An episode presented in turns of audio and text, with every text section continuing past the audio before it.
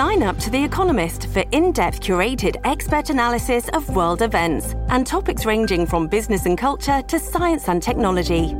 You'll get the weekly digital edition, online only articles, curated newsletters on politics, the markets, science, culture, and China, and full access to The Economist Podcast Plus. The Economist is independent journalism for independent thinking. Go to economist.com and get your first month free.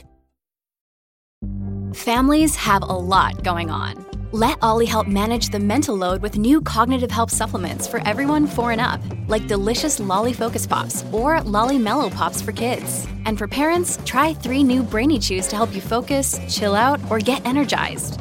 Find these cognitive health buddies for the whole fam at olly.com. That's O L L Y.com. These statements have not been evaluated by the Food and Drug Administration. This product is not intended to diagnose, treat, cure, or prevent any disease.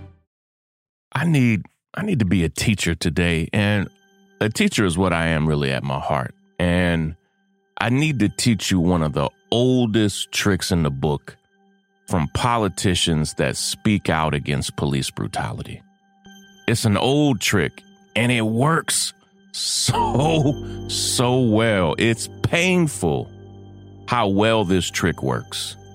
And once I teach you this trick, you'll see right through every lie of every politician that speaks out against police brutality. It, it's only going to take me a couple minutes to teach you this trick, but I see politicians all over the world using this trick right now, particularly obviously all over America.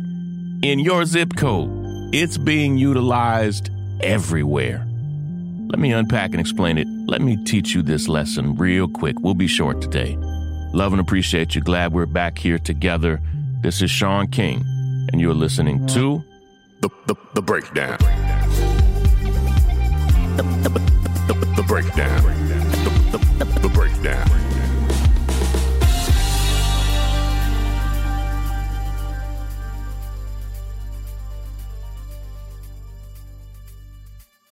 This episode is brought to you by La Quinta by Wyndham.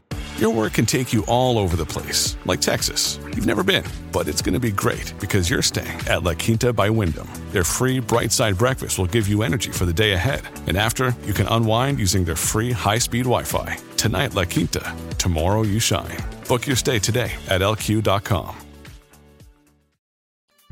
Hey, happy Monday, everybody. I'm so, so glad to be here with you. Today is going to be a short, short episode. I'm to teach you a quick lesson. And before I do that, I just want to say thank you to nearly 30,000 of you that donated and gave to help the family of Tyre Nichols. Uh, his mother established a memorial fund to not only help them cover any any funeral and memorial costs that they might have, but to help them live during this time because they are hurting and like all working people just have to go back to work.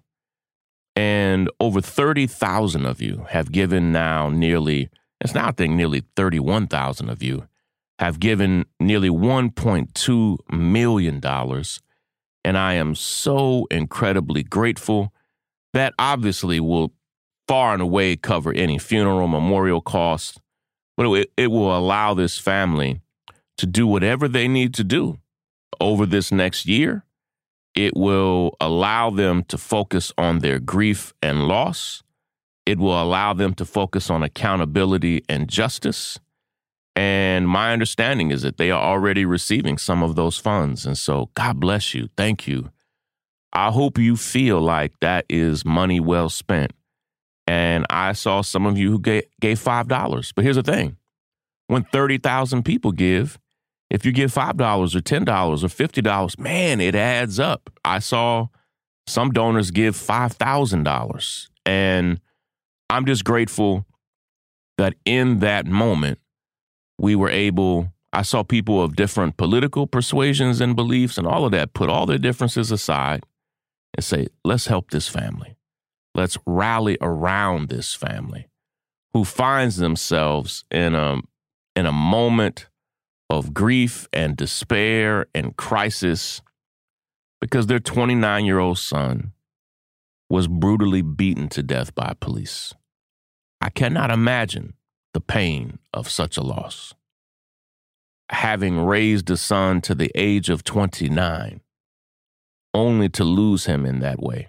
I just saw that my son, who was 16, just texted me, literally just while I was speaking. And to get my boy to 29 and to lose him in that way is something I cannot imagine. So before I teach you that lesson, I just wanted to say thank you. God bless you. I'm deeply grateful. And I'll tell you what I have told families over the years. I saw people saying, well, what are they going to do with that money?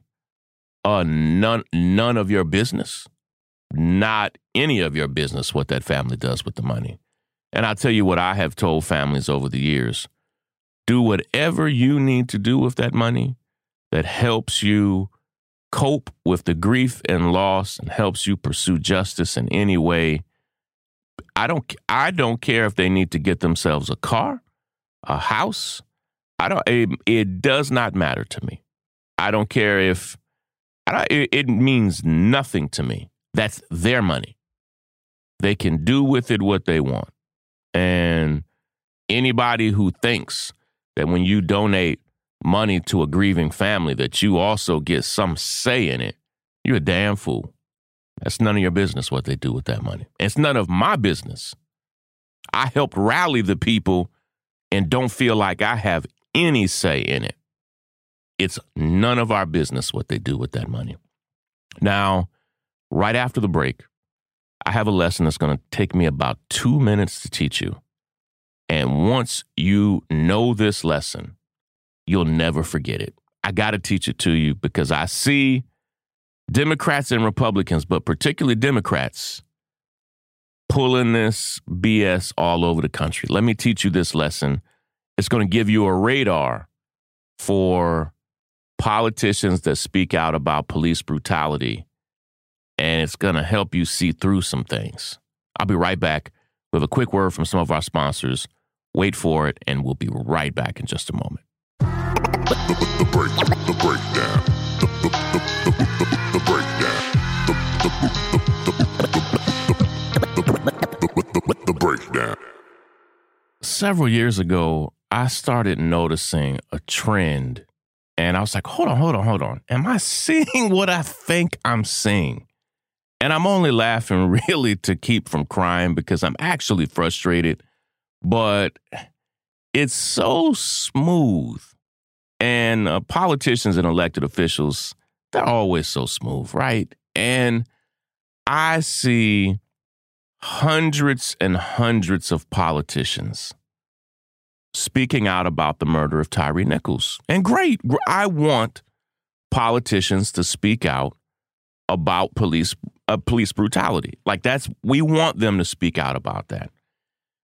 But there is a trend that I have seen for years and years where politicians speak out on police brutality that's not in their district. okay?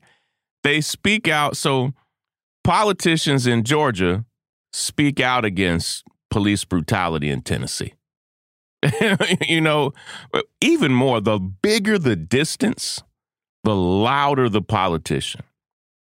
So if there's some police brutality in California, man, New York politicians will talk all about it.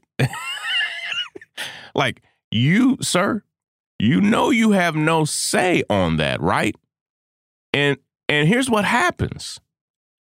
When politicians in New York speak about the police brutality in Tennessee, all of a sudden, and see, you wouldn't see this unless you followed the people that voted for these politicians.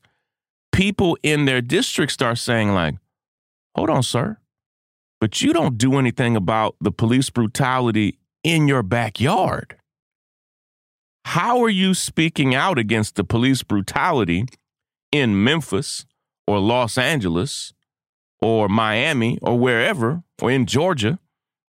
when you live in Brooklyn and both say and do nothing about the police brutality in Brooklyn.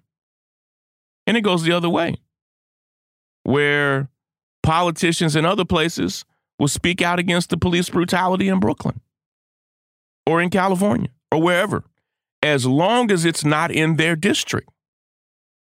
And so I have seen from the president of the United States on down. So it's like, okay, Joe Biden, thank you, thank you for speaking out against the police brutality against Tyre Nichols. But, sir, I have to ask you about a few hundred cases that you've refused to do anything about. Anything at all. Zero, never, zilch. I have to also lay that at President Obama's feet. I saw President Obama made a beautiful post about Tyre Nichols. And I have to say, sir, you didn't do anything about the police brutality against Eric Garner that happened in your administration. You didn't do anything about the police brutality against Sandra Bland or Tamir Rice or anybody. Like the the list of police brutality cases that President Obama actually did something about, man, it's short.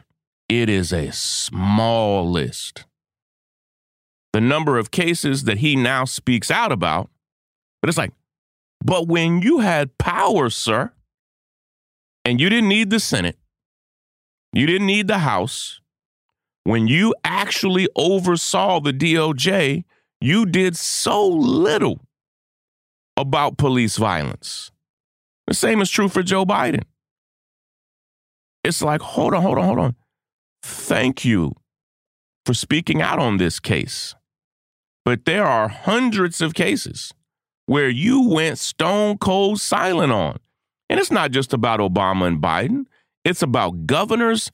I see governors of states speaking out on what happened to Tyre Nichols, and good. But they're doing next to nothing and sometimes nothing about police brutality in their own state. Why? Because it gives them so much cover to speak out against police violence in an area they don't actually oversee. And I see this now happening all over the country. Politicians, we just want you to do something about the police violence in the zip codes you actually manage, in the districts and areas that you actually oversee. From the president to the governors to the Senate to the House to city council people to district attorneys. Listen, if you're not going to do anything about the police brutality you can actually do something about, then shut up about everybody else. Do something in your own backyard. Otherwise, you're as phony as a $3 bill.